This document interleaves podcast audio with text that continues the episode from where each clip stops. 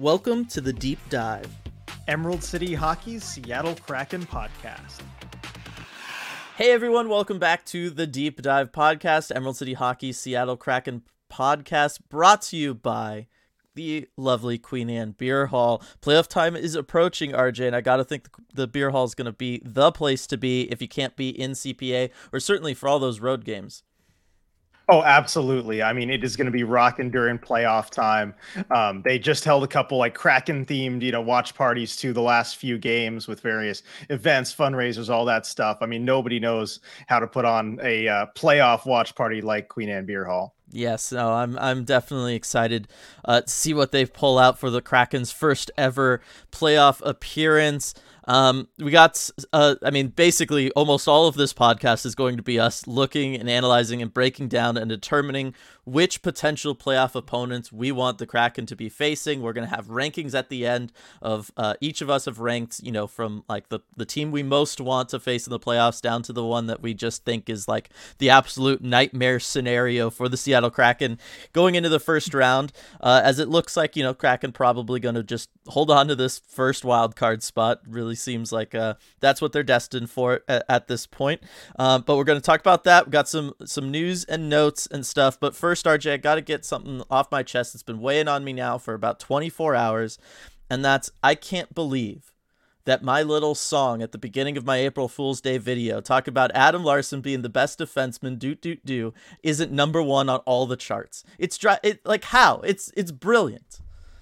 It really is, and I was actually going to start off the podcast. Teacher Adam Larsson, do do do, best defenseman, do do do. It's the better than done part. I think that enough people turned it off right after that. Probably, probably. I also love that nobody like referenced the fact that I'm like just taking a gold record off the wall to stick up like pictures of us. Which, by the way, just so everybody knows, the pictures of us are actually always on the wall. The gold record's not. I just priorities. absolutely, absolutely. But uh, yeah, I'm I'm a little disappointed that that's not everybody in Seattle's ringtone yet. But I guess you know what? It's there's still time. It was a Saturday. People were busy. I guess. Yeah, definitely. Yeah, they, they, it'll happen. It'll happen. Yeah, that's what I'll tell myself anyway. Um, all right, so why don't you give us some some news and notes, RJ? Team back in town this week. You got to go to to a practice. Got to talk with some people there. You got to give Jeff Marek another reason to quote tweet us on Twitter. That's always a good thing. Um, why don't you why don't you talk about the the news and notes from the team? Yeah, so I mean that that back and forth with uh, Jeff Marek, Daniel Sprong. I mean, Jeff Marek is just so proud of Daniel Sprong. I, I love hear whenever he mentions it uh, on 32 Thoughts podcast, the Jeff Marek show. Um, and so I had to go and ask Daniel Sprong, like, are, are you aware of this? Do you know how much of a fan Jeff Marek is of you? And he said that yes, he does know. He's like, I don't have Twitter, but my friends are all sending me the tweets. Like, whenever I score, whenever I do something, they send me the tweets. And I'm like, yeah, no, they say he talks about you more than your family does. And he's like, yeah, maybe he should be my agent. Um, and then, of course, I, I put that out on Twitter. Jeff responded, um, you know, I, I think he'd find my rates reasonable, mm-hmm. which uh, I agree. And I mean, hey, um, like I was comments on there. We've talked about how exciting the arbitration hearing yes. would be if, if Sprong ever went to arbitration. Imagine if Jeff Marek was there representing him. It would be unbelievable. I mean, that takes it to that next level of, you know, you got to record it. It's got to somehow come out at some point. Uh, Pay per view event. I know people talked about that already. I mean, if, if Marek's going to be there, or just let Marek in there to cover it. Be like the one reporter in the room, you know, doing so, like talking quietly into a tape recorder in the corner as to what's going on. I think that'd be fantastic. yeah, just like stream it live to Sportsnet. I mean, I, I, don't think I don't know how Sprong would object to that. You know what side Marek is on, um, so that that'd be pretty fun. So that that was um, good good part of um, morning skate yesterday. Um, but on to uh, you know maybe less fun team news.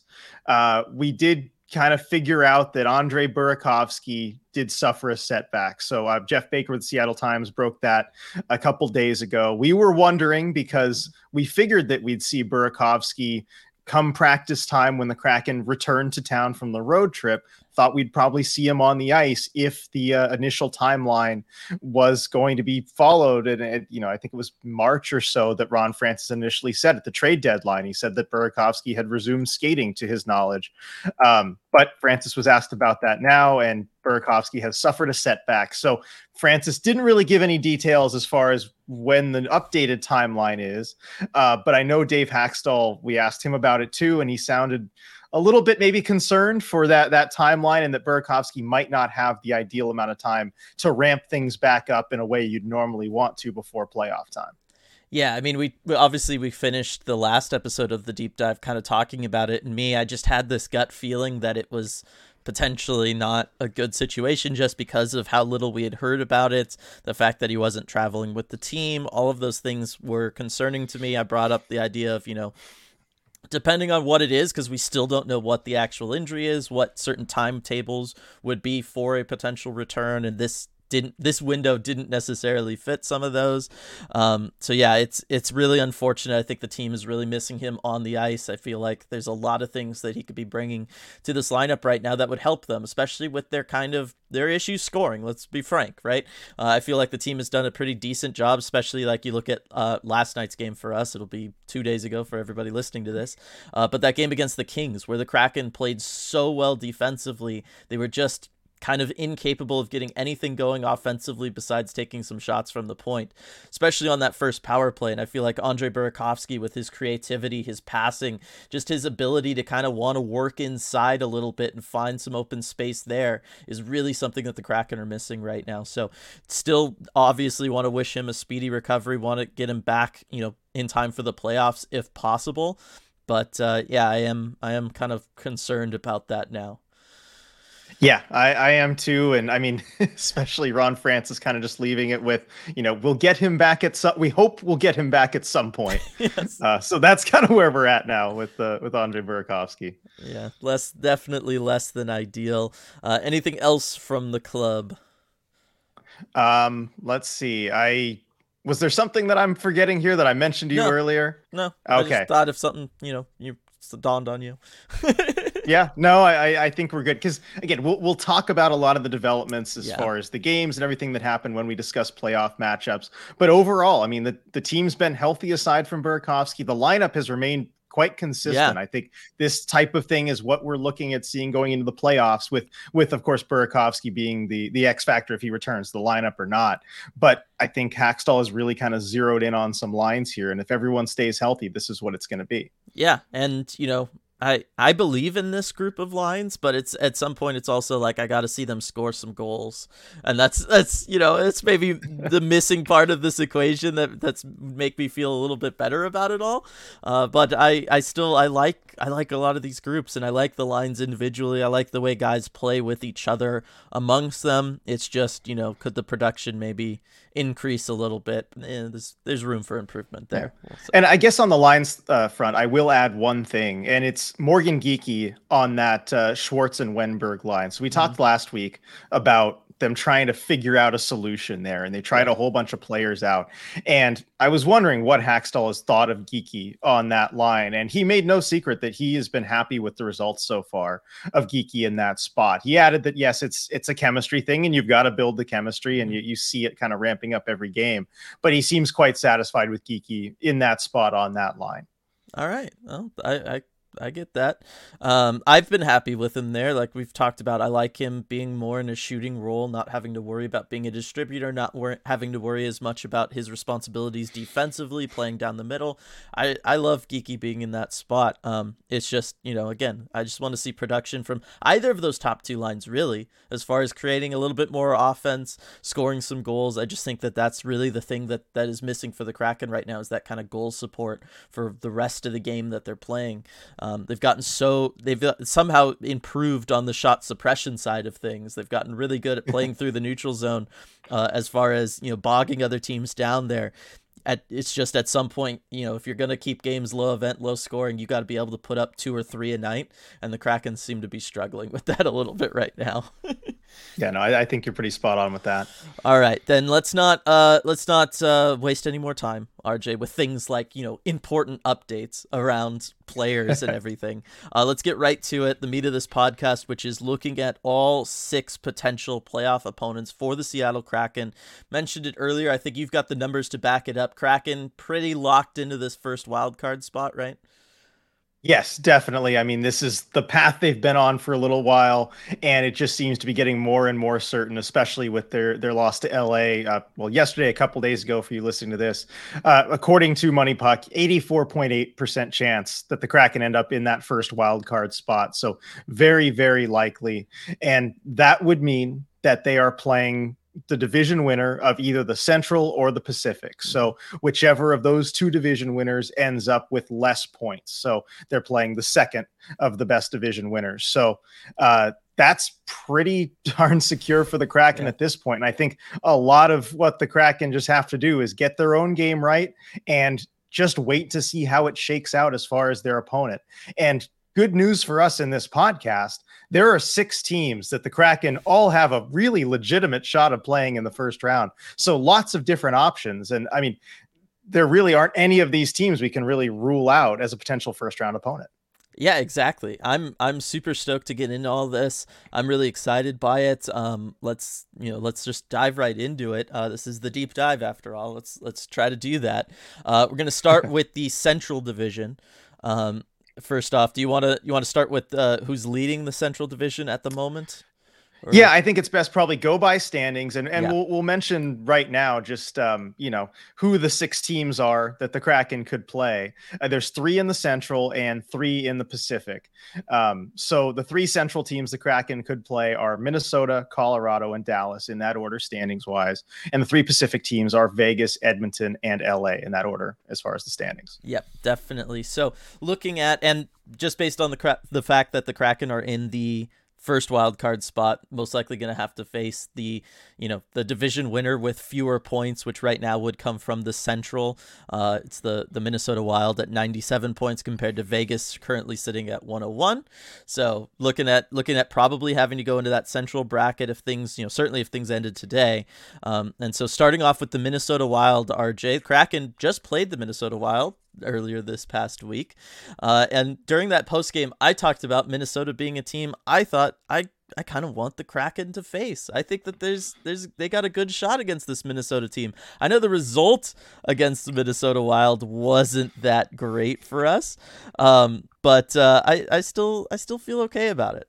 Am I crazy? Now you know what I, I, I think just a little bit. Now we agree and disagree at the same time on this, and I, I'm going to try and kind of parse out what it is that that we agree upon and disagree upon. So, I think we agree. The Kraken played a better game than that five to one score line would indicate. Yeah, pretty clearly. I think the Kraken actually had the better of the play for the first two periods, uh, and I think you're on board with that. Yeah. Now, what we disagree on, the, again, the reason they lost, I think we can agree that it was goaltending, right? Mm-hmm. Marc Andre Fleury just shut them down. He's had the Kraken's number since the Kraken have existed. And we saw another example of it this game. And that still scares me more than the encouraging sign of the Kraken having played well against the Wild. I, I, look at the goaltending and it just scares me more than any other team on this list that we're going to talk about. Because if you can't solve goaltending, it's a quick series no matter what. Mm-hmm. At that point, you need Philipp Grubauer to match that insane, you know, Marc Andre Fleury level hockey. And again, I, I think Grubauer could be fine against Minnesota. I don't think he's going to to match that. And so this is probably the quickest route to a potential sweep that I see. But I think if the Kraken can solve the goaltending, then it, it might actually look pretty good for them. Yeah, I agree with that. Um, you know, you look at like team stats and Minnesota of all six teams that we're talking about here, or if you throw in the Kraken as the seventh team, Minnesota the lowest goals per game. Uh, they they are the ones that struggle to score the most. They do get by based off of defense and goaltending. Um, so that is the you know definitely the key when you look at Minnesota. But my my thing was that look, I don't know that you can rely on Flower being Flower come playoff time, and I'm not just relying on old bad pace painful Penguins memories here. I'm I'm talking just in general. I really do feel that way, and I also think that as you know, as great as Gustavsson has been playing this year, I don't know that you know, the tandem, we've talked about this in regards to the Kraken, can be a fantastic thing to have. You just ride the hot hand, you've always got a goalie who's on, all that good stuff. The one downside with the tandem thing, and we've talked about this with the Kraken as well this season, is you have to somehow magically know exactly when it is that you need to be making those swaps. You you, you don't want to do you know jump the gun and try to do it too early, and you certainly can't afford to hold on too long trying to ride one guy and seeing if he's going to figure it out and get hot again or not. And I don't have faith in the Wild's ability to do that because basically we saw them not be able to do that last year in the playoffs. And this is ultimately what sunk them in the in the playoffs last year in the first round was they were not able to handle the goaltending tandem of Fleury and Cam Talbot. They handled it very poorly. And then on top of it, Flower, who they did end up going with for most of the playoffs there, only a 906 save percentage it's not that scary at all to me. So I really don't think that Minnesota is I don't know. I'm just not that afraid of Minnesota. I don't think they can score a ton on you. I know they'll be getting Kaprizov back. That's certainly you know a big deal. Um, but I, I still think that they're they're the the worst offensive team that the Kraken could potentially have to face, and I think their their goaltending isn't necessarily something to be feared in the playoffs because they can only pick one goaltender, and I don't trust them to pick the right one through a seven game series. Yeah, again, I think they only need to pick one goaltender, and if the Wild, I, I think from their perspective, get lucky enough to play the Kraken, uh, they know who that goaltender is. I don't think they're going to have to worry about that until Marc Andre Fleury falters, which I think that's a big if. I don't think they're going to have to switch it up. This could be one of those simple scenarios where, like, okay, well, one of our goalies just happens to have this team's number, and then we worry about the goaltender drama uh, next round, basically. So that that still scares me. The other thing I look at with, I mean, basically with all these teams, Dylan, actually, I have a question for you. Mm-hmm. For you, if you had to pick kind of one major indicator that something that you look at right away, if you just had two random teams that you're like, all right, these two teams are going to play each other in the playoff series. Yeah. What is, I guess, the main thing you look at to try and indicate, okay, who do I think is going to win this series? Is it just simple standings position? Is it some kind of stat? Is it you know like their goaltending records? Is it what is it that you look at more more than anything? Because I, I have an answer, but I'm curious what you think. I don't know that I have an answer because I, I just kind of go based off of like the styles and systems I know for those teams and what I feel like matches up well against each other. And that's again kind of where I feel like, you know, if the Kraken are going to try to play super defensively, limit goal scoring, Minnesota would would struggle with something like that. And then the Kraken just have to manufacture some goals. And because I don't believe in Minnesota's goaltending come playoff time, I think they can. I don't know. I I don't really have an answer. What's what's your answer? Well, I mean, it, it's kind of similar to what you were talking about. I, I, always look at the season series and just how the two teams have matched mm-hmm. up each, against each other recently, because I think you know that that recency you know can can play a big role in like how the two teams match up. And I I just think that uh, you look at the season series and you get a lot of indicators usually um, in how the two teams are going to play each other. And I, I look at the season series against Minnesota, and yeah, the first two games were shutouts. The third game was almost a shutout. Um, you have the four nothing win for the Kraken earlier in this season. You have the one to nothing win for the Wild in a very close game um, in the middle of the season. Then you have the the five one win for the Wild very recently. Mm-hmm. But I, I look at those games and uh, do you remember that four nothing win for the Kraken? And I think it was back in November. It was when they were really starting to play some of their best yeah. hockey of the season. They were all rolling. They had the depth contributions. Um, I think they might have had all four lines, you know, contribute a goal in that game. Um, and it's just different kind of Kraken team than I think exists now. I think we, you know, we realized that the Kraken team that was going on those long road win streaks and that were, you know, banking all the points that have gotten them to this point aren't really the Kraken th- that are here today. Mm-hmm. Um, and so I, I worry that you can almost throw that win out a little bit. And then you look at two potentially close games after that. And I, I think you have a good point about the Wild maybe not being able to generate as much offensively as some of these other teams. But again, recently, like they've got finishers. You look at what Matt Boldy did mm-hmm. in that last game. You look at they didn't even have Kirill Kaprizov, and he's he's a finisher no matter what. Whenever he's yeah. in the lineup, like we know he can do that. So I don't know. What do you what do you think of the season series and kind of how those three games have gone? Or do you even think that's a good indicator? Should we kind of throw that out?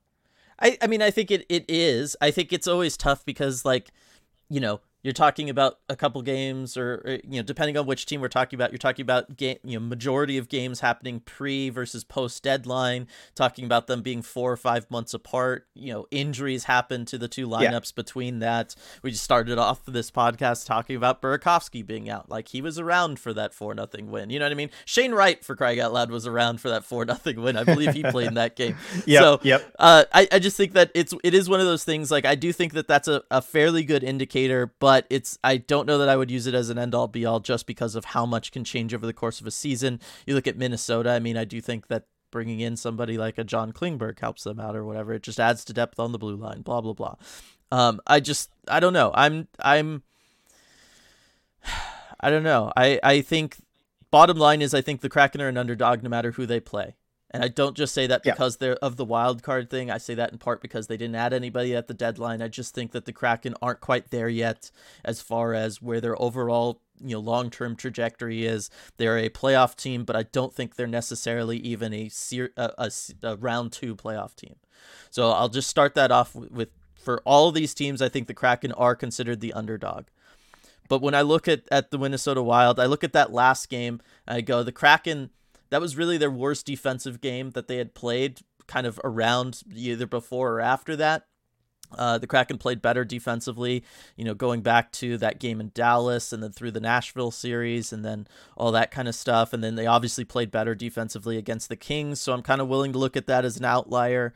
Um, they just looked off entirely in that game. Like the Kraken just never yeah. really seemed uh, that they knew what they were doing. And then they didn't the struggle with getting past Flower in that game was the same struggle they had with uh, Phoenix Copley in this last game, which was they just didn't generate any, you know, they didn't get any screens on him. They didn't go to the net. They weren't there for rebounds. They weren't shooting low if they were shooting from the perimeter. Like they weren't doing anything to actually manufacture a chance themselves, which if they were, they would give Flower problems because that works against every goaltender. It's how you're going to get to any goaltender that you're going to have to face in the playoffs. So I think it's one of those look, if the bottom line is if the Kraken play like the Kraken kind of played against Minnesota in that game last week, they're not beating anybody. They're probably getting swept by just about anybody. So uh, I, I feel like it's one of those that I'm, I'm, I'm just kind of taking each potential opponent here on their own merits because if the Kraken are going to play as well as the Kraken can, then they have chances against any of these teams. But if the Kraken are just going to kind of not play well, then it doesn't ultimately matter. They're not going to beat anybody.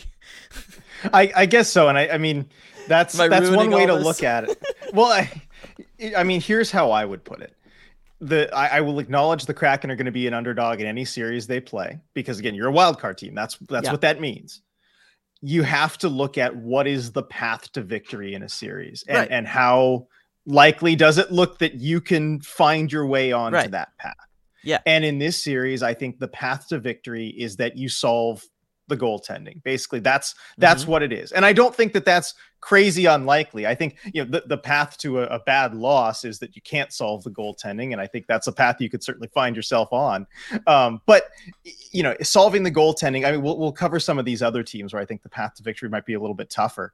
Um, but yeah, it is it is doable. So like I, I see what you're saying um, with that, but that really is th- that's it. It's goaltending, and and I think also on the other side with with Philipp Grubauer too, he's got to be better. I mean, the, he's only played one game against the Wild this season. It did not go well. He allowed yeah. uh, what four goals on 13 shots, um, even though a lot of those weren't his fault. But still, like got to be better than that. And and you know, uh, last season he had one really good game against them, but two not so great games. Career, he's 892 save percentage against the Wild. Like mm-hmm. Kraken are probably going to need better than that. So goaltending is the you know kind of most crazy random element of it. So I, I could see them just figuring that out. All right, so here's the thing, because I think there, I think obviously goaltending. I'm with you is the most important path to victory against the Minnesota Wild, but there is another one. But before we move on to that other one, let's just finish up talking about goaltending and with Flower. 920 is what I would consider a good save percentage for a playoff run. 920 plus would I would consider like really rock solid goaltending in the playoffs. Wouldn't you agree? Yeah, no, I think I think that's fair. Okay, do you know the last time Flower? It's not had... steal a it's not steal a series, but it's you know it's definitely it's good. good enough. Yeah, it's definitely good enough. Do you know the last time Flower had a save percentage in the playoffs over 920? Let me think. Was it? Was it? I this might was it with Pittsburgh? No, it wasn't with Pittsburgh. Okay, Vegas. It's, it's it must be Vegas, right? Yes. During that that playoff run, that cu- uh, that Cup final run, right? Yeah, it was it was his it was 2018. That's the last time he had an over 920 save percentage, and in that time he's only been over 915 once since then either. So I really Yeah. don't think the playoff track record is really there for Flower to be as dominant as he plays in a regular season because it's just the numbers aren't there to really support it. So I do think if you can do anything to get screens in front of Flower to generate rebound chances around Flower because you know Flower he likes to be aggressive in his net, right? Like if you can get a rebound chance against him, there's a good chance you can find a way to get behind him and score with that. Um, so th- those are things that I think are important against against him because it looks like he'll be the guy for the Minnesota Wild. And the bottom line is if you just do any of that stuff semi consistently in the playoffs, right now I think you get past Flower. The other thing that is the path to victory is let's say you can't totally figure out Flower, but you can maybe get two two goals a game against him with some upside of more. All right, I already said uh, Wild by far and away the worst of all these potential teams we're going to talk about is as far as goals per game. Uh, it's it the Wild have 2.92 goals per game right now, which is ranking 22nd in the league. The next worst amongst these teams we're going to talk about today is actually Vegas at 3.28. So that's a lot. That's a big gap between those Yeah. two teams. The Vegas up at 14th. The Minnesota Wild, top half of the league when it comes to power play. They rely on their power play to generate their offense so, so, so, so much. If you can just slow down the Minnesota power play, you bring that power play down to like 15% over the course of a series, I don't know that Minnesota can score enough to keep up with you either. And so I think that's the other kind of secondary path to victory of if you can't just figure out flower and get past the goaltending, then your best bet is to just try to choke out their offense, which is really choking out their power play. Interesting. I mean, I, what's so fun about this series too, as we're breaking this down on the potential paths to victory, is that we're talking about goaltending and the power play areas where, and I'm looking this up how the Kraken did against the Wild's uh, power play. I think in that last game it was well, they were one for three on the power play. Okay, I thought it was worse, but um, were you looking at areas that over a small sample size can have the most variance and can be the most just based Yeah. on luck and you're just kind of hoping that the odds are in your favor uh, when you get to this small sample size of a playoff series and I, I I agree on the power play reliance like that's something that the kraken again they haven't I, I want to pull up the stat to see like how they've done against Minnesota this season, um, you know, on the power play. But um, Well, yeah, basically, yeah. Go ahead. I was gonna say, but that's why I don't. I'm not looking at necessarily the season series numbers. I'm looking at just what these teams have done over the 70 something games that they've played, just because that is a large enough sample size to know. The Minnesota Wild, because they've played 76 games, we know they don't score a ton of goals, and the goals they score are on the power play. So, kind of, irregardless of how they play against the Kraken or what the Kraken do against them, we know that about the Wild from an identity standpoint, just because they've played 76 games. Yeah, no, f- fair enough. And I, I looked it up. Actually, the, the Kraken PK has been pretty good against the Wild power play this season. So, um, yeah, I, I think there is there is that path. You you've got. I think you need a little bit of solving the goaltending as well. But that's kind of what you were saying at the start, where yeah, you can just kind of get with one. the upside right, of three. Yeah, yeah, yeah that's But, the number uh, one. But this is like the secondary fallback option. This is your plan B, which is important to have. Yeah, no, definitely. And the Kraken PK has actually been pretty good recently overall. So um, I think there's there's reason to believe that they could do that. Um, yeah, it's it's going to be interesting. I'm sorry I don't have more to add on the PK thing. I think you just made a good point. Oh wow, it's, it's, what a what like wow. Okay, I'll take it. Moving on then. Take, take the win. Yeah. yes, moving on then. Uh, from from uh the Minnesota Wild to who do we got next? I guess it would be Colorado. Yep. Be the Colorado Avalanche. Yeah, all right. So Colorado Avalanche, RJ. I mean, this one is a tough one. Obviously, the Stanley Cup winners from last year. Uh, they haven't been that like world beater dominant so far this season, but they've obviously been dealing with a ton of injuries uh, this season. I mean, you know, Gabriel Landeskog's been out basically forever. I just I, I don't know. It, it, at any given time, if you looked at what their injury status was, you were seeing names you definitely recognize. That being said, still got Nathan MacKinnon. He's still scoring like crazy. Mikko Rantanen is, is incredible, and Cale Makar is Cale Makar. So it's still a very scary team here, RJ, and one in which those star players, I think, in round ones against a wild card team or a team like the Kraken, I think those players are enough to make a difference. Yeah, in any format and in, any setting, they are dangerous. I mean, those guys, Nathan MacKinnon, Cale Makar, Mikko Rantanen, they are very, very dangerous. And of course, that has to be the top worry about this Colorado team. Should the Kraken be matched up with them? We saw how powerful those guys are. Everybody watched that that, that cup final. I mean, that cup run that the the Avs went on, winning the Stanley Cup. There's a reason they're defending champs, and so it's a it's a daunting task for the Kraken if this is the matchup. And I mean, you talk about them not really being world beaters this season. They still got the best points percentage in the Central. Like they very well could win their the division. And if we're talking about the Kraken playing them, that means they did win the division. Mm-hmm. So it, it's not like they've even been a whole lot worse this year, despite all the injuries. Um, but I think this series comes down to the stars versus the depth. Mm-hmm. I think that's kind of ultimately what this matchup is about. Can the Avs star players do enough to overcome what could potentially be a depth advantage for the Kraken if mm-hmm. they're playing the way that they have this season. And we'll talk about the season series and kind of how that's gone a little bit later. But if they're playing that way, I think you could have this matchup of a team with much better high end talent versus a team with potentially much better depth. Yeah, and that's that's definitely it. We talk about like paths to victory. Uh, the path to victory is just somehow survive every shift that like MacKinnon's line is going to have against you, and and then try to take advantage with guys like Daniel Sprong. Really, basically win the way the Kraken have been winning all year long, which is you know try to try to even things out in the top six, and then let your bottom two lines go to work. If the Gourde line can get to work and generate some offense, maybe Oliver Bjorkstrand kind of gets hot again, uh, or Tolvanen gets hot again, something like that, and then you get like Daniel Sprong or Ryan Donato contributing some key goals for you on the fourth line. That is your path to victory, and um, that it, you know it's it's it's a possibility for the Kraken, especially when you look at the fact that you know Kraken's two top lines. You're looking at centers like Matty Beniers and Alexander Wennberg. If you decide to approach this series that way, and you tell those two guys, "Hey, look, you got to go out there and you got to try to shut down these top two lines of the Colorado Avalanche."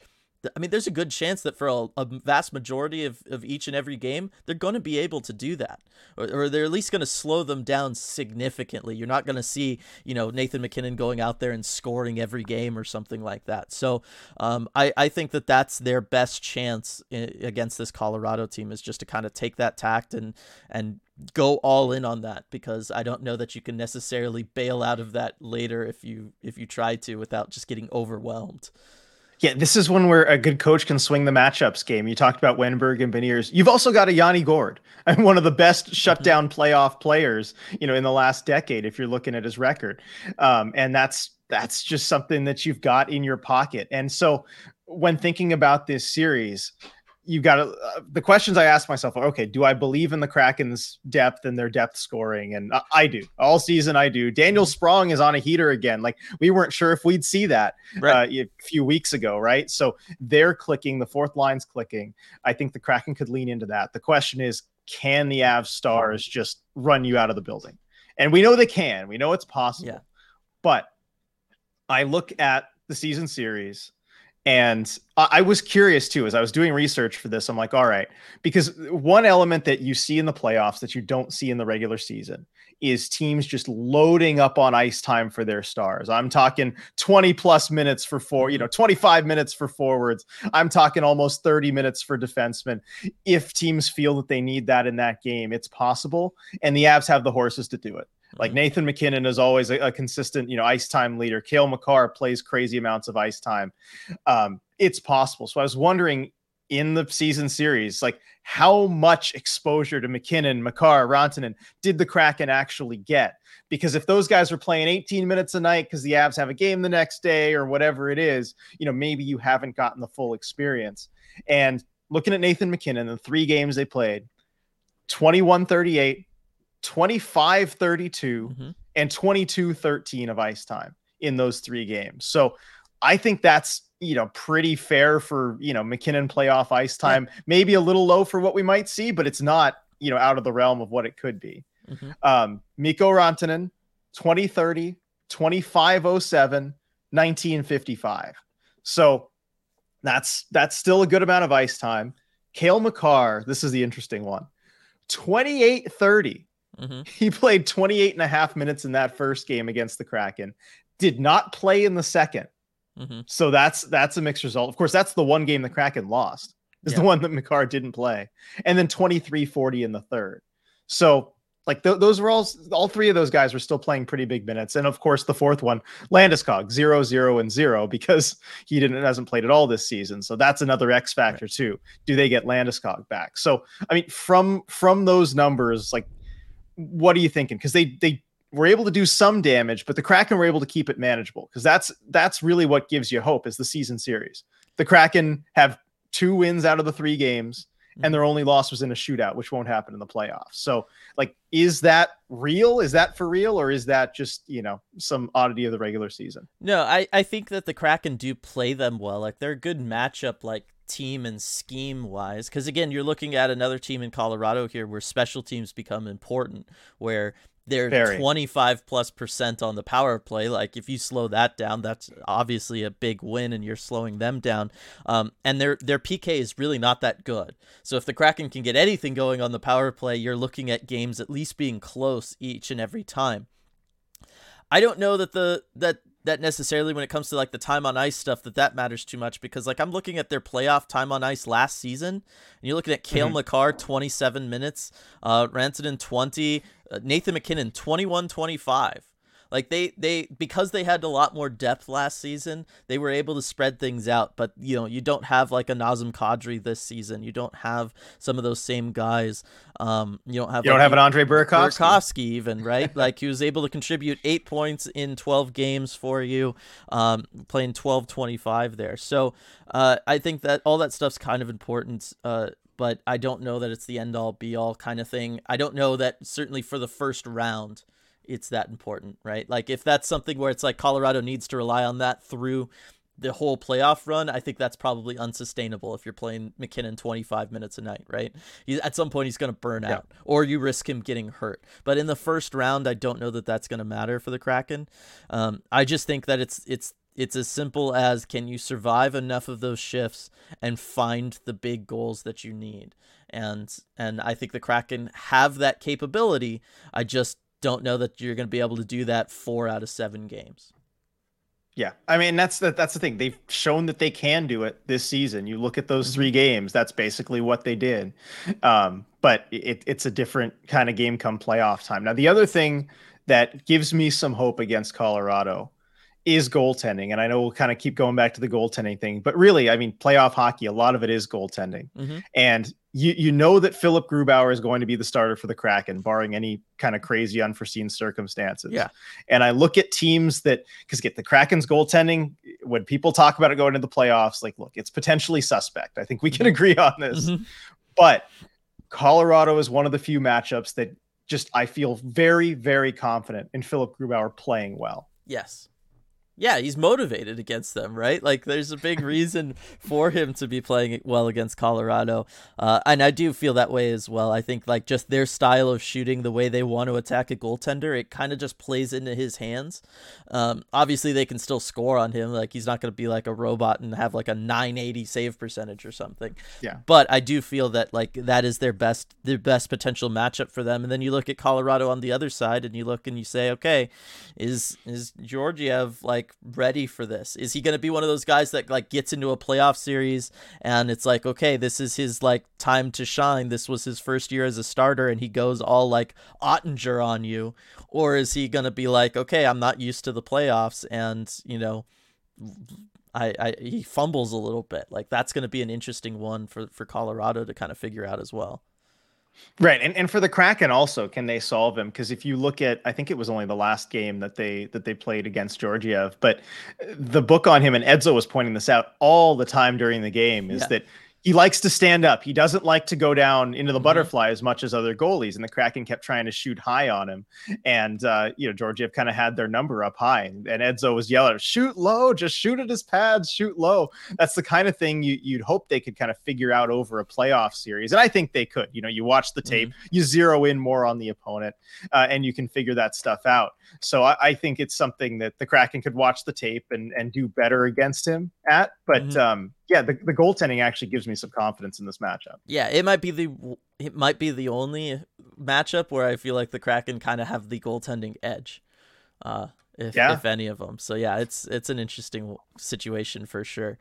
Uh, all right, let's look at Dallas. Are we crazy though? Are, are we crazy though that, that we're sounding kind of confident against Colorado against Well, the no, no, defending Cup like- champs? like no, I think no, we no. need to just one step back and be like, all right, is this is this just? I was gonna say, wait until we get to like actually like our rankings for this because like okay, I do fair not. Fair enough. like they are not in the top half of the rankings for me as far as ease Gotcha. or who I want right. to face. Like I'm just saying, as far as like dissecting like the way to beat them, it's one of the easier pathways to see and find.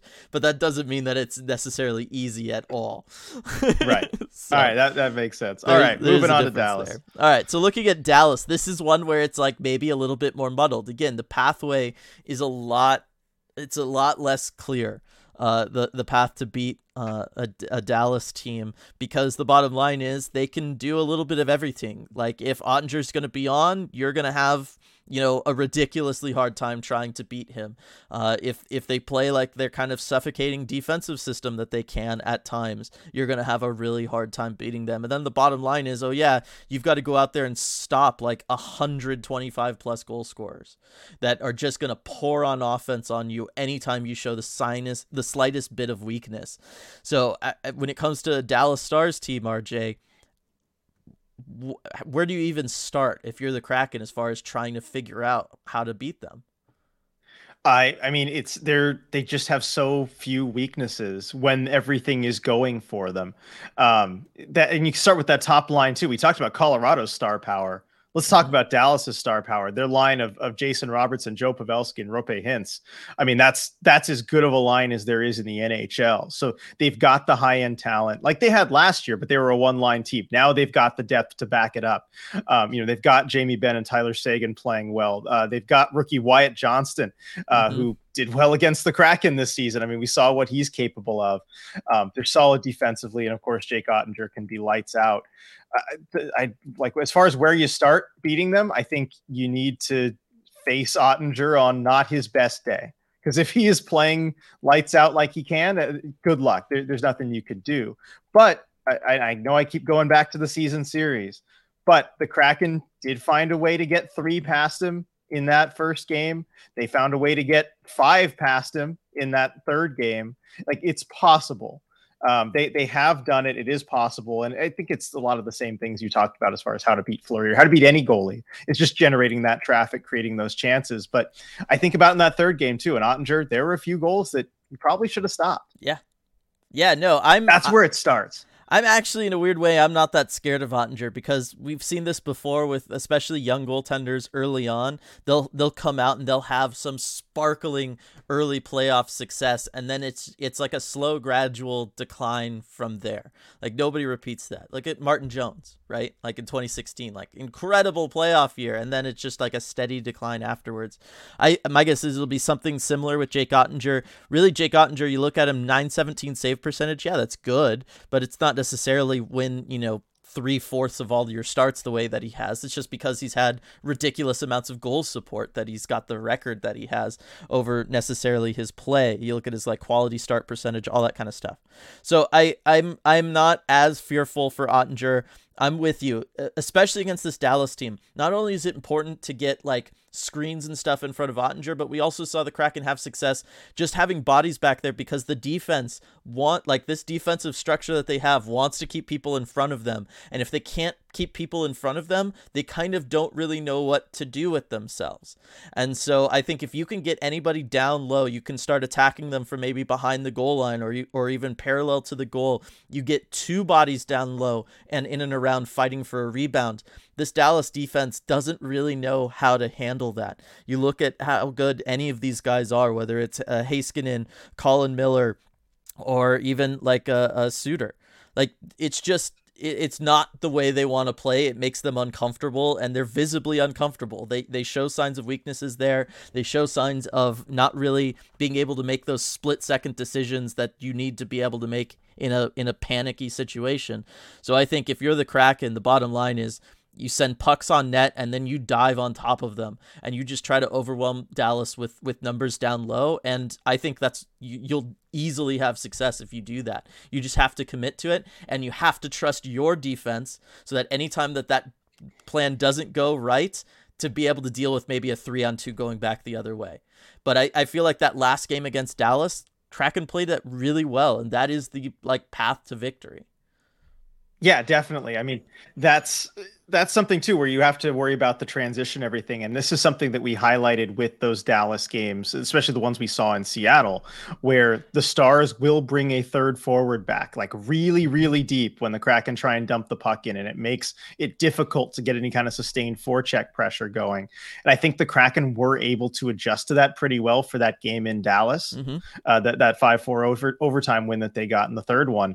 Um, and it, it also makes me believe that that DeBoer can make those I mean not DeBoer sorry sorry that um that uh, Hakstol, thank you, can make those kind of adjustments that he needs to make. We were really worried after that second Dallas game yes. about him just kind of getting out coached.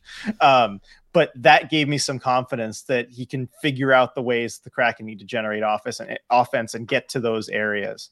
Um, so I, I, think there might be something to that. Um, yeah, I think the Kraken are they can't just play their normal, okay, dump the puck into the spot we want to dump it into and and and go and chase and try and generate offense, you know, that way from the outside. Because the stars, again, they bring those forwards really deep mm-hmm. back.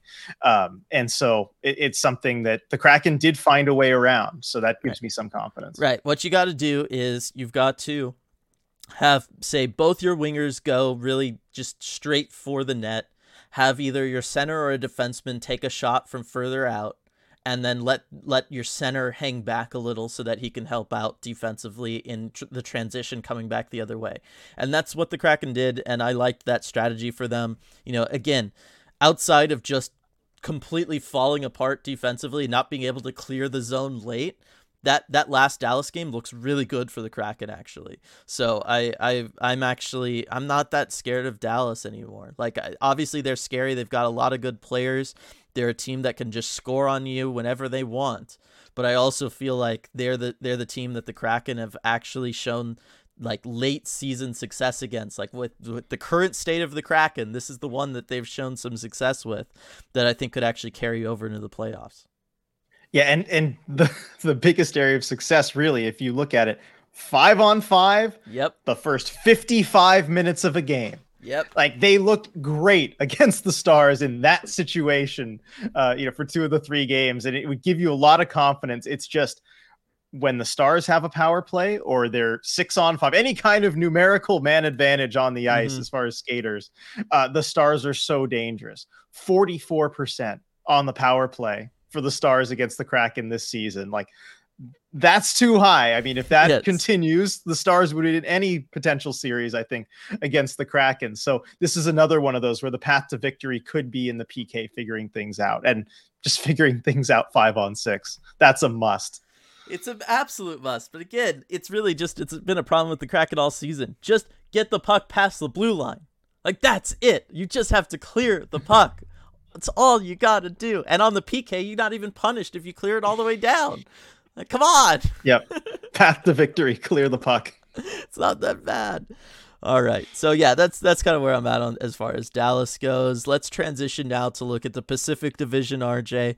Look at the teams a little closer to home here and got to start with the Vegas Golden Knights. I mean, this is I don't I don't even know that it's been a while since we've played them. Uh, for one, yeah, only so only two games in the season series so far. The last two coming up is the last two of the regular season, so that might be a little bit more telling. But uh, yeah, the Golden Knights. Yeah, I think the the Golden Knights are one of these teams where I think your best solution actually is to try to be aggressive in your own zone and don't let them use their their defensemen to help kind of dictate what they're doing offensively. I think this is the one strategy that we've seen the Kraken not really try against Vegas and obviously there's not really a lot of historical success for the Kraken against Vegas, so I think it's worth a shot, but in my opinion, I think if I'm Vegas, I'm going to challenge them to try to be physical and try to get in my goaltender's face uh, instead of just being able to kind of pick you apart from out wide the way that they've been able to do in the past.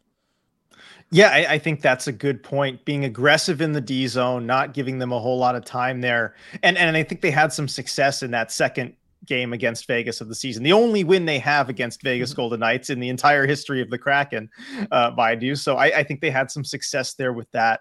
And the other thing I'd say is on the flip side, you want to be a little more conservative in the offensive zone mm-hmm. because Vegas is a very good transition yep. team. They if you feed their transition, they will pick you apart all game on the rush and we've seen that with Vegas's wins both of the two Kraken seasons against Seattle where they get that third forward in a little bit too low. They're getting a little antsy trying to create some offense. And Vegas just has two on ones, three on twos back the other way all day. And they can burn you on those, especially they can burn the Kraken on those. Um, so that's the other area I'd say you want to be really careful in the offensive zone. But the, the Golden Knights are just such a dangerous team. If you leave the third forward just a little too deep, just once or twice, uh, yeah. they can beat you. Yeah, oh, absolutely. That is definitely a problem. Uh, again, you could try kind of a similar situation to Dallas. Like send pucks from out out far in and then just have like your two wingers really battle for them and, and kind of bog things down while you keep your you hold your center back a little bit um, to help out you know with the transition try to make it three on three situations instead of three on two uh, because of how dangerous Vegas can be in those situations and to be honest I mean that's probably the best way to attack this Vegas team anyway because they are so focused on transition. If you can slow them down and force them to have to play defense and have to really defend net front, uh, you're disrupting what they want to do, not just defensively but also offensively. And there's no you know better thing to do against a team in a playoff series than just kind of break their identity.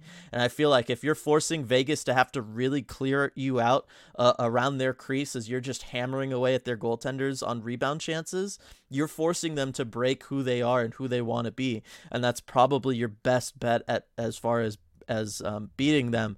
That being said this is one of it's not happening, right? like I don't know. No, I, I don't think so. I mean, Vegas has been very good against the Kraken every single time that, that they played each other. I think they scare me. I think more than any other team, they scare me. They're they're beating everybody right now. If you you look at Vegas's last 10, 15 games, they are getting hot at the right time.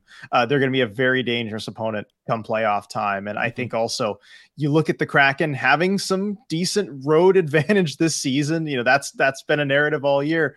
I think a lot of that. I know their one win does come in Vegas. They yeah. got that win on the road, but I think a lot of that road advantage in the playoffs just goes out the window in Vegas. It's a very tough place to play. Very. That crowd earns calls. You'll see it in playoff time.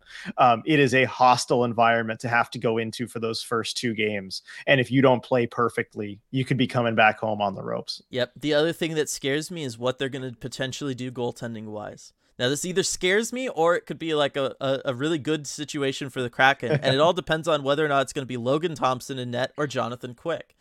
Because I feel like if you get Jonathan Quick, well, hey, he's struggled this season. He hasn't been that great with Vegas so far, and he really kind of burned himself out last year. Uh, I, I'm not as worried about Jonathan Quick this year. However, if it's Logan Thompson, Logan Thompson is really good. He's really hungry to prove himself, and there's not as much of a book on him as there is for Jonathan Quick. And that really, really scares me come playoff time. You know, I talked about like we Oettinger last year, the young goaltenders that go into the playoffs and then they have like a lot of success that you could see the same thing I think with Logan Thompson this year as far as a goaltender coming in, young goalie coming in and, and kind of first first bit of playoff action and they just have some astronomically high save percentage and they play out of their minds and they're just unbeatable. That really scares me with Logan Thompson. I, that's exactly what I see with Logan Thompson too. And you, you look at the matchups with the Kraken too. Very limited sample size. He's played two games against the Kraken, but um, he's only allowed two goals in those two games combined. Forty-eight saves on fifty shots. Uh, the Kraken haven't seemed to to figure him out quite yet. Uh, and behind that good Vegas team, I just I think it'd be a tall task. Although Jonathan Quick though, if he's the guy in net, I don't know. Maybe there's a chance. Yeah. Like he's just such a wild card. Uh, you, you never know what you're going to get from him. Like I said, I mean he's sub 900 save percentage with the Golden Knights right now, seven five, uh, or what is this? Uh, five and two, excuse me. Uh, but you know, again, they're winning kind of in spite of him, not because of him, and that's yeah. 853 save percentage against the Kraken in three games in yeah. his career you know it's it's it's doable yeah um and also I, I feel like the need to add not so much a disclaimer but just like with us bringing up save percentage i just hear in my this voice in my head it's such a basic stat what are you doing but like over the small sample sizes i think it could be a little bit more indicative and also it's really hard to pull up like um you know uh, goals saved above expected for all of these numbers that we're citing. It's much easier to just grab the save percentage. Yeah, yeah, it's way easier. That's that's basically why we're using it. But it is one of those things of like it gives you an idea of whether or not this player is good in the playoffs or not, or versus like you know like I said, the kind of decline that goaltenders go. It's a, it's a really easy way to like kind of see that. Uh, just yeah. Well, that's the thing. We're citing it usually when it's very good or very bad. yes. Yeah. This is yeah definitely. Uh, so that's the Vegas situation. They they are very very very very very scary. Another team that's very very scary, RJ, but for kind of completely different reasons, is the Edmonton Oilers, and that's just because of one player essentially. Yeah, I, I expanded to two players, but one player certainly uh, head and shoulders above everybody else, and uh, that is the best hockey player in the world right now, Connor McDavid, flirting with 150 points on the season, and if if we weren't scared last season about what he can do come playoff time, we we sure are now. Like he just took over in last year's playoffs, uh, willing the Edmonton Oilers to the third round to the conference final against the Avs. And if if Colorado wasn't such a super team, I don't know, maybe they could have even made the Cup final. I mean, this is a potentially dangerous, dangerous playoff team when McDavid is on. Yeah, I mean, I still don't think he gets enough credit for what he did last year in the playoffs. He led the playoffs in scoring, and he did it in only 16 games.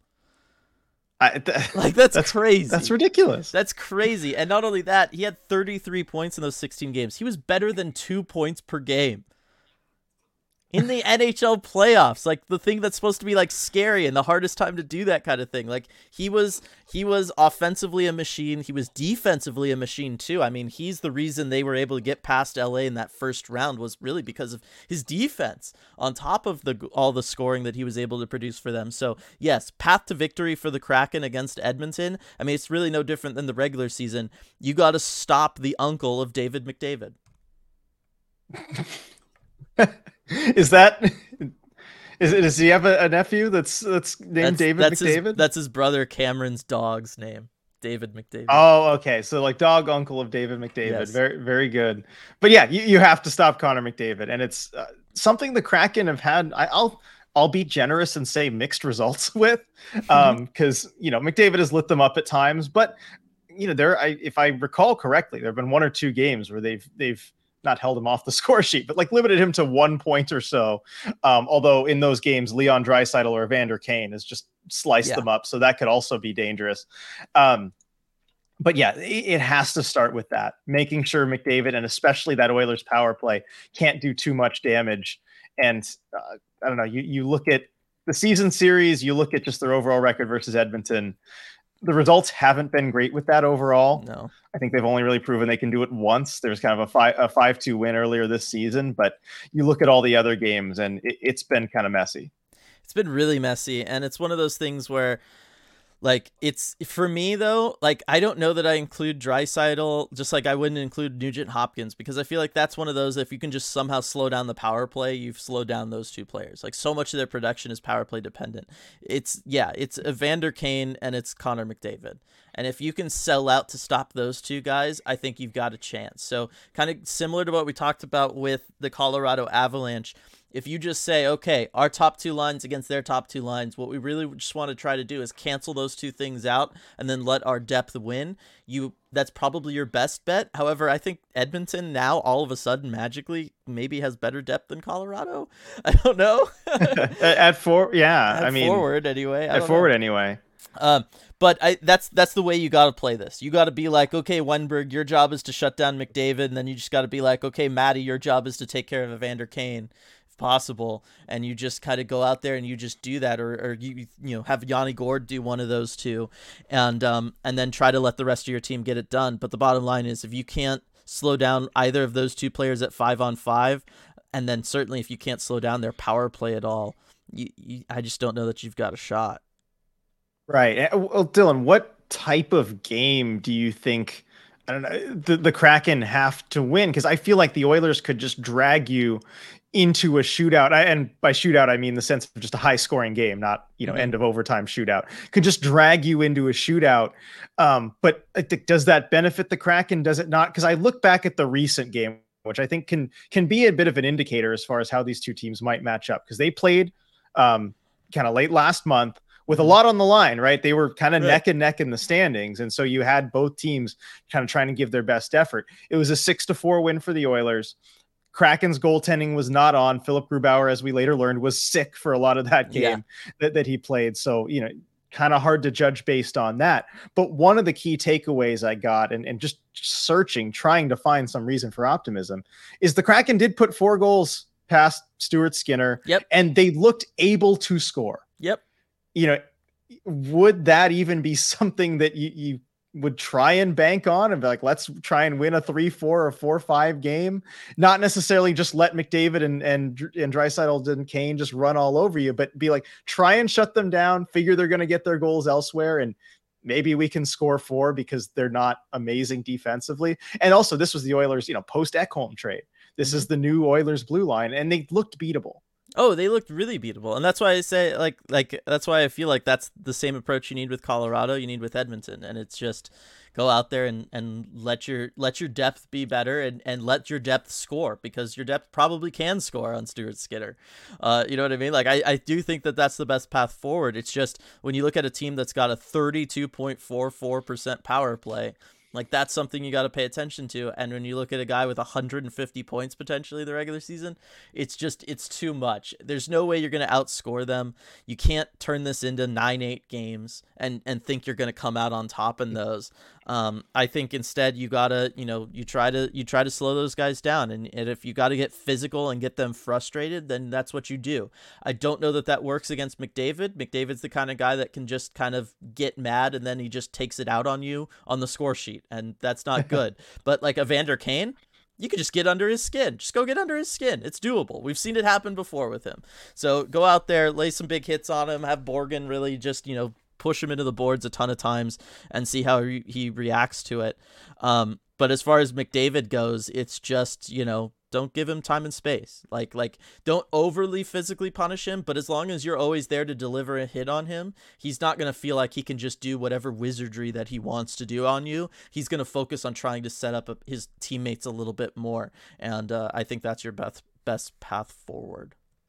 Yeah, I, I, like your point about you know the physical presence, and especially with Evander Kane, this this series would probably depend on the Kraken's ability to drag the other team into the mud with them, mm-hmm. which would be very interesting to watch. Yes, um, but I I don't know that the Kraken have it in them. But man, if we saw that element, it could be an entertaining series. I mean, you talk about building rivalries, yeah. and and the playoffs being the way to do that uh, this one could build a rivalry if it's a long se- uh, long series. Oh, absolutely. And I, I I think the Kraken have the personnel for it. I'm just I'm with you. I don't know that the willingness is there. We mm-hmm. haven't really seen will. it this year uh, at all. Um, but uh, I I think if they decided to you know change for the playoffs as all teams kind of have to do. Uh, that would be the direction I would change into if I'm having to go up against this Edmonton Oilers team. Yeah, one more thing I want to mention uh, uh regarding the power play too, because you mentioned the Oilers' very dangerous power play, and I think it's worth thinking about no matter who the opponent is. Yeah, but um, this has come up a lot in league circles recently, and, and research that's been done, and really great research that's been done, talking about how penalties actually go up. You know, power yes. plays, the number of power plays actually go up in yes. the playoffs, which is kind of counterintuitive. You think about it just be being tighter, refs putting away the whistles. Um, so penalties actually do go up in the playoffs but it's not evenly distributed and yeah. this is this has been talked about a lot and you look at what's really fueling the the power play numbers being higher and it's the first round of the playoffs mm-hmm. and it's the first few games of the first round yep. of the playoffs and that's why this edmonton series especially scares me because you're going to have referees trying to set the tone calling lots of penalties giving lots of power play opportunities especially for those first two games in edmonton mm-hmm. and that's and that's where i could see the oilers getting maybe four or five power plays a game just because of how the refs are trying to to set the tone and everything and that could be very bad for Seattle. I well, I thought about that too. But if you're if you're them and you're you know if you're beating Edmonton, it's it is because you turned it into a slog and it's a tough seven game series, and you kind of treat Edmonton the way LA kind of treated them last year, which really came down to the wire in Game Seven, uh, in that first round. That's what the Kraken would need to do. Do you just go all out in those first two games in Edmonton?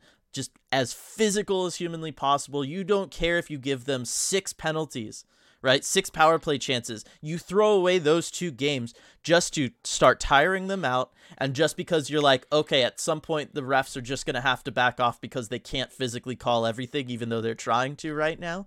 And you and you kind of then create you give yourself a lot more wiggle room later on in the series just by going completely all out the first two games in Edmonton. I would. I think that's a great strategy, uh, especially knowing uh, how NHL playoff hockey works. Yeah, just be as physical as bruising as you can. Dare the refs to call everything. Yeah, just and, and, just know that going in that that's your strategy and don't get too concerned if you maybe even get blown out of the building one of those two games because again those are going to be two tough games in edmonton anyway. And um, yeah I, I think I, I, wouldn't be opposed to that strategy. And you're going to have to drag the oilers down to the mud if that's what it comes to. Right and i guarantee you if you do that you're going to frustrate in evander kane or, or somebody in there maybe a leon draisaitl uh, somebody like that. So i i think you know again it's it it doesn't sound like a great strategy to be like, let's find ourselves down 0-2 to Connor McDavid, but it's it's an idea anyway. Yeah, and and also you look at the Oilers too. They've got Stanley Cup aspirations. They're they're Absolutely. ready to compete here. And the last thing they want is a team that's going to you know bruise and batter them in the first round mm-hmm. and make them even if they get past that series you know to get them beat up and tired it, it's going to be frustrating on them they want a clean path yes. through the first round as much as possible yeah you talk about starting rivalries if you're the team that sets them up for failure later on in the playoffs like even in round two like that's the kind of stuff that'll make another fan base really hate on you, and that can be fun. You know, it can be fun. Yeah, yeah. Especially if it's Edmonton. Come on, that's, that's totally, a good rival to have. Totally, because I think all the chaos and panic you create up there too, if you're the team responsible for that. Oh my gosh, it's delicious. It's delicious. Um, the Los Angeles Kings, RJ, to finish this up, we've kind of said it before. I'm pretty. I'm sticking with it. You know, as we'll transition into our rankings after this. Kings are the team I want. I think the Kraken just yep. match up so well against them. We saw it again last night. I know that game wasn't great and the Kraken lost 3-1, but I mean they they kept the Kings from really being able to do anything that the Kings wanted to do, and that's been the story all season long against the Kings. Is just that the Kings cannot play Kings hockey against this Kraken team, regardless of what the personnel looks like, any of that stuff. It's just they're incapable of it, and that's the best sign possible for a playoff series.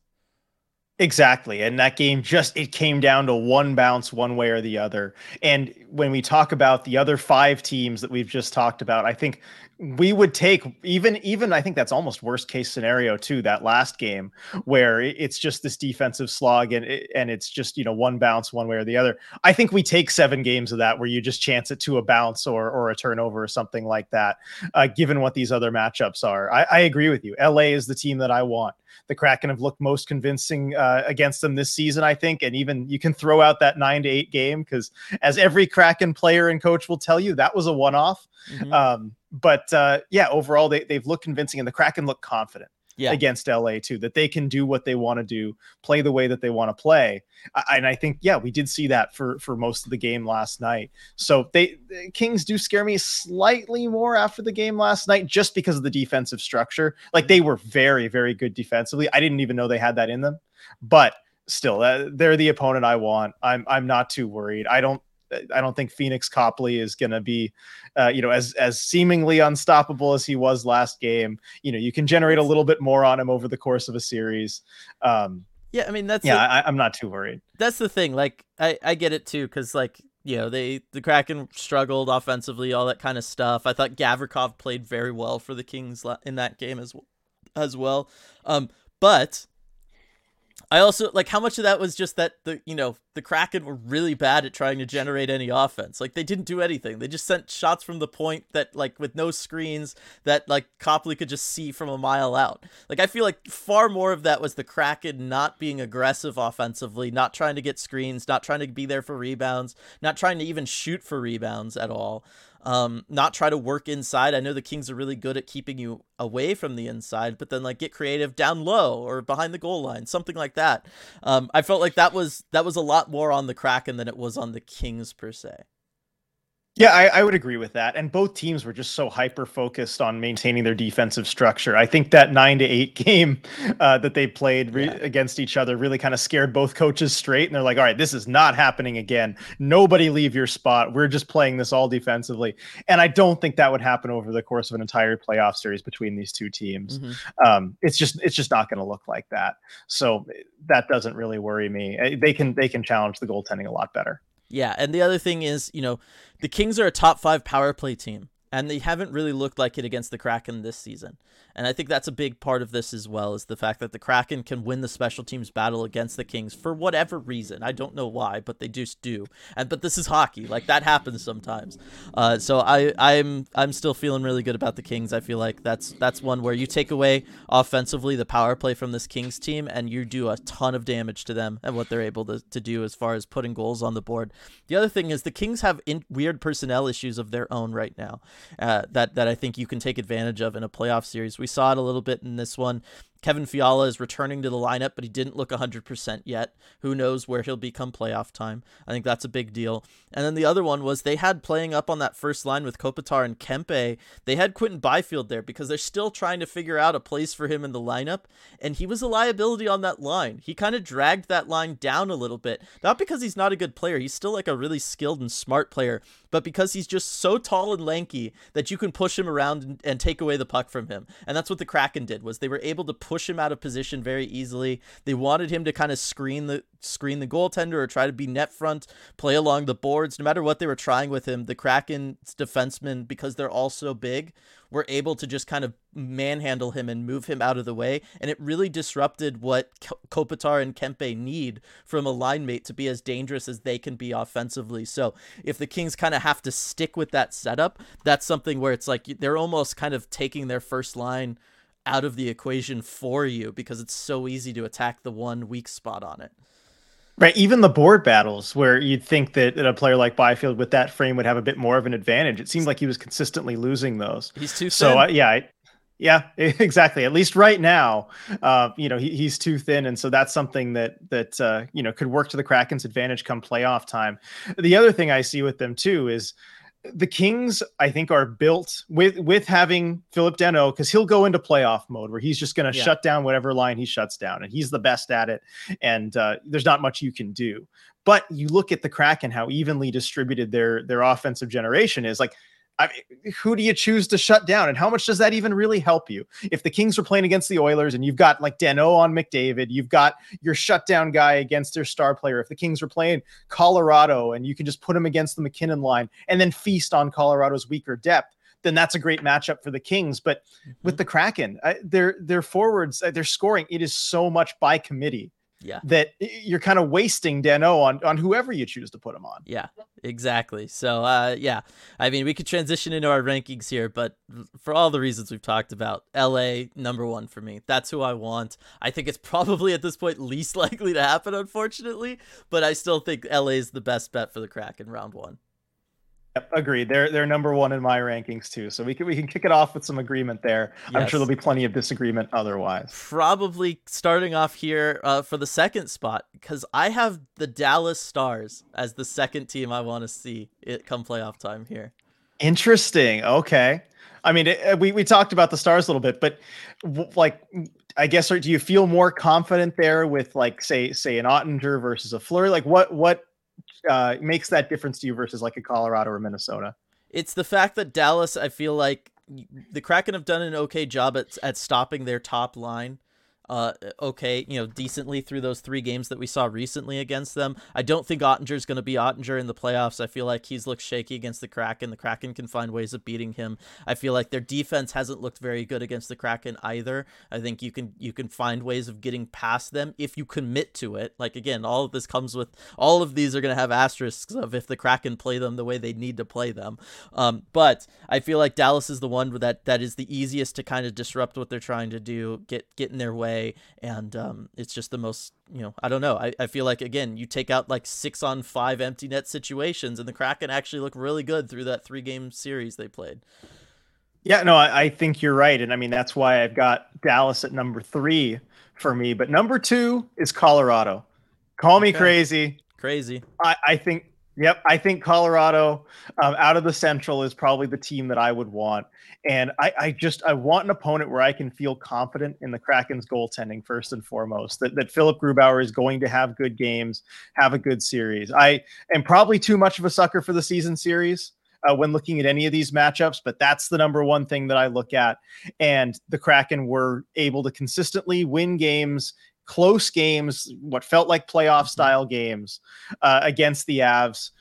Their stars were not able to be game breaking in any of those games. You contrast that with a team like Edmonton, where guys were able to break free. Even Minnesota, what Matt Boldy was able to do against the Kraken last time they played each other. Um, you know, the Av stars were not game breakers at any point. And, you know, yes, Landeskog might be coming back, but I don't know. I, I just feel weirdly confident. I like the matchup. All right. Well, forgive me if I don't believe you talking about, you know, talking bad about the Colorado Avalanche entering a playoffs uh, after last season. Uh, but I'll I'll explain why I'm afraid of them later on when we get to Colorado. Uh, number three, you mentioned you have Dallas. I've got Minnesota. Again, I, I, I don't trust in their ability to figure out the goaltending thing. And then I think, you know, this is the one team that the, the Kraken can kind of go out there and maybe just outscore. Like, if you need to turn this series into a shootout, I think the Kraken have, you know, a decent chance of winning that uh, over the course of a seven game series. I just, I am not a believer that that Minnesota team that we just played against, I think a lot of that was on the Kraken. I don't think it was Minnesota itself. Yes, Matt Boldy's like crazy hot hot right now, but he's doing that against everybody. He's not going to keep that up entering the playoffs and his like kind of first extended period of, of playoff action. It's just not going to happen. So um, I I feel pretty good about Minnesota. All right, and I, I know we disagree. Basically, you know, the, the Marc Andre Fleury thing, the goaltending yep. thing, we, we talked about it already. So that's why they're they're lower on my list. So as I mentioned, I got Dallas at number three yeah, I think the Kraken looks actually pretty convincing over those three games. You take away the power play and, and, six on five situations. So, you know, that's why they're there for me. I'd still feel okay going into that matchup. Who you got at number four? Number four, I have Colorado. And it's basically because okay. I feel like Colorado, they've dealt with a ton of injuries all season long, whether, you know, regardless of which games you're looking at that, that the Kraken have played them in the past, I think they all have to get thrown out because Colorado is a team that has been there and done that already. They don't care about the regular season their whole especially with the injuries they've had this regular season it's just let's just get to the playoffs and then we're going to do our thing. And i think you you know we you you bring up the fact that we haven't seen those superstars do their superstar thing it's because it's not the playoffs yet. Those guys, they understand. They want to try to win a Stanley Cup for the second time in a row. They know they don't have to be doing what McDavid's doing because all that matters is what they do come playoff time. And so I think the fact that they're starting to get healthy, they might have Landeskog back for that series. Nichushkin finally seems back and and relatively healthy for the first time all season long. Like he can stay healthy consistently. I think all of that stuff's going to add up to to just be a really dangerous series. And I don't think you want to be the team that they go up against first first because they're going to really want to stretch their legs after what's been a tough regular season for them as far as just frustrating from being all injured and everything. And they're going to want to go out there and they're just going to want to kind of spread their wings and just beat up on somebody. And that's whoever they're going to play in the first round. They're just going to have to deal with that. And that scares me.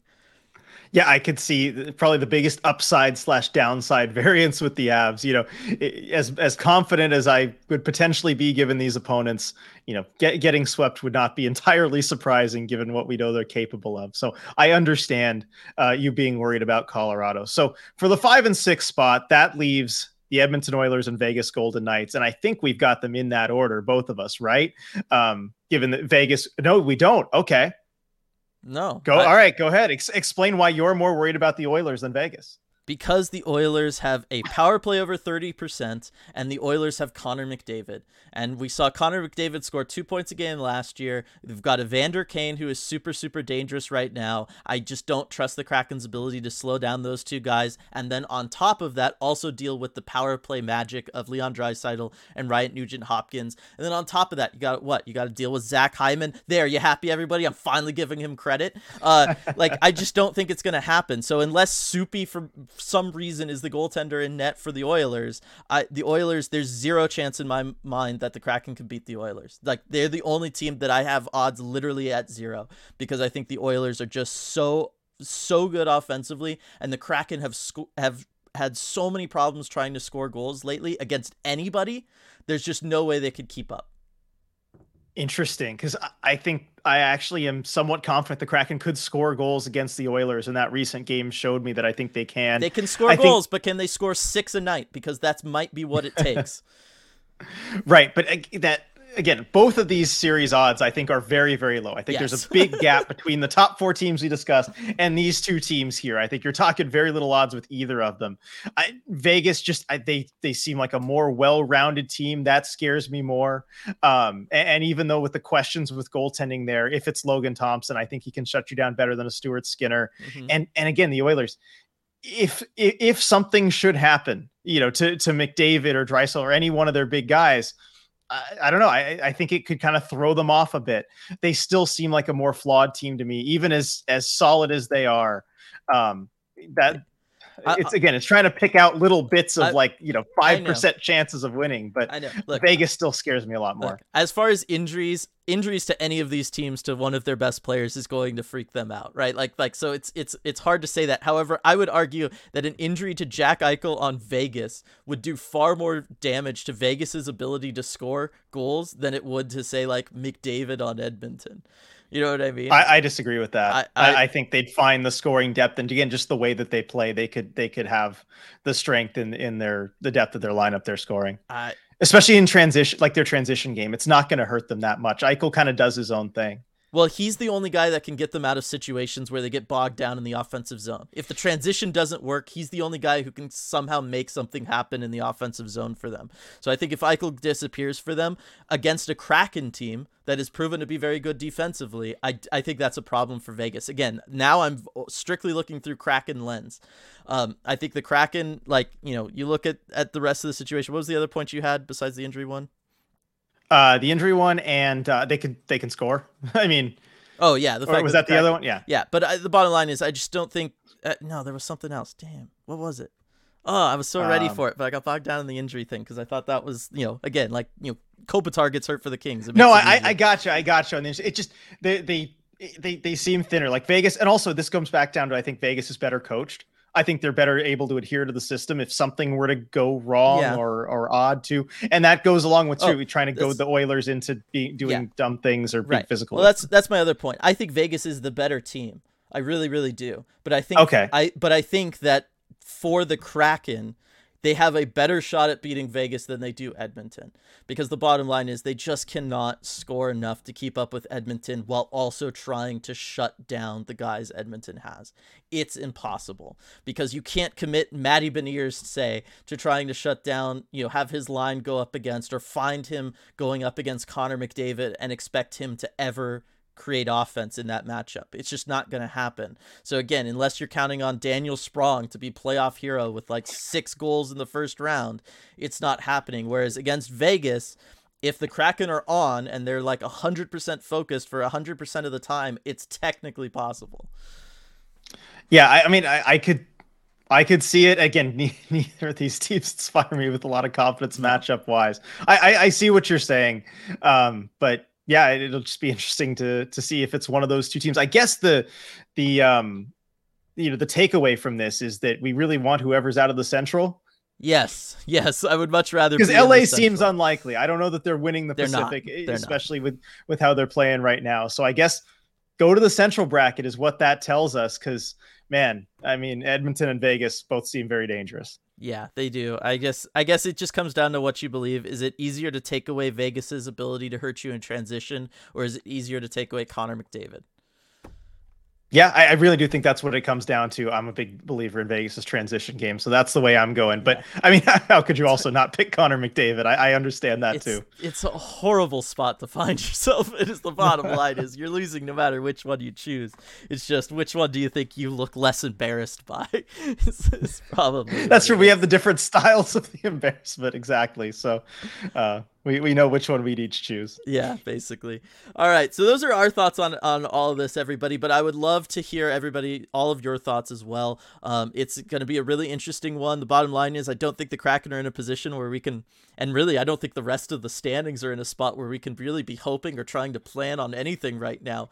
It's kind of incredible. Under ten games left for everybody, and yet it is still so wide open as to who the Kraken could be facing in this first round. It's going to be something that we'll, you know, obviously revisit next week when we kind of do more of an overall playoff primer, RJ, and kind of get everybody ready for playoff hockey and what to expect, and talk about you know how best to keep yourself calm and alive and not stressed out too bad uh, while watching. Important skills. It's it's gonna be a big one. Uh, so that's that's kind of like our, our preview for next week. But yeah, I want to hear everybody's thoughts on on you know what you think about what we said and who you want to see in the first round of the playoffs because there's six options and there's they're all kind of scary is the bottom line. They're all scary. So really intrigued to hear about that. But uh, before we go one more shout out to queen anne beer hall. Obviously again everybody check them out come playoff time. It's going to be big and we'll see you all next time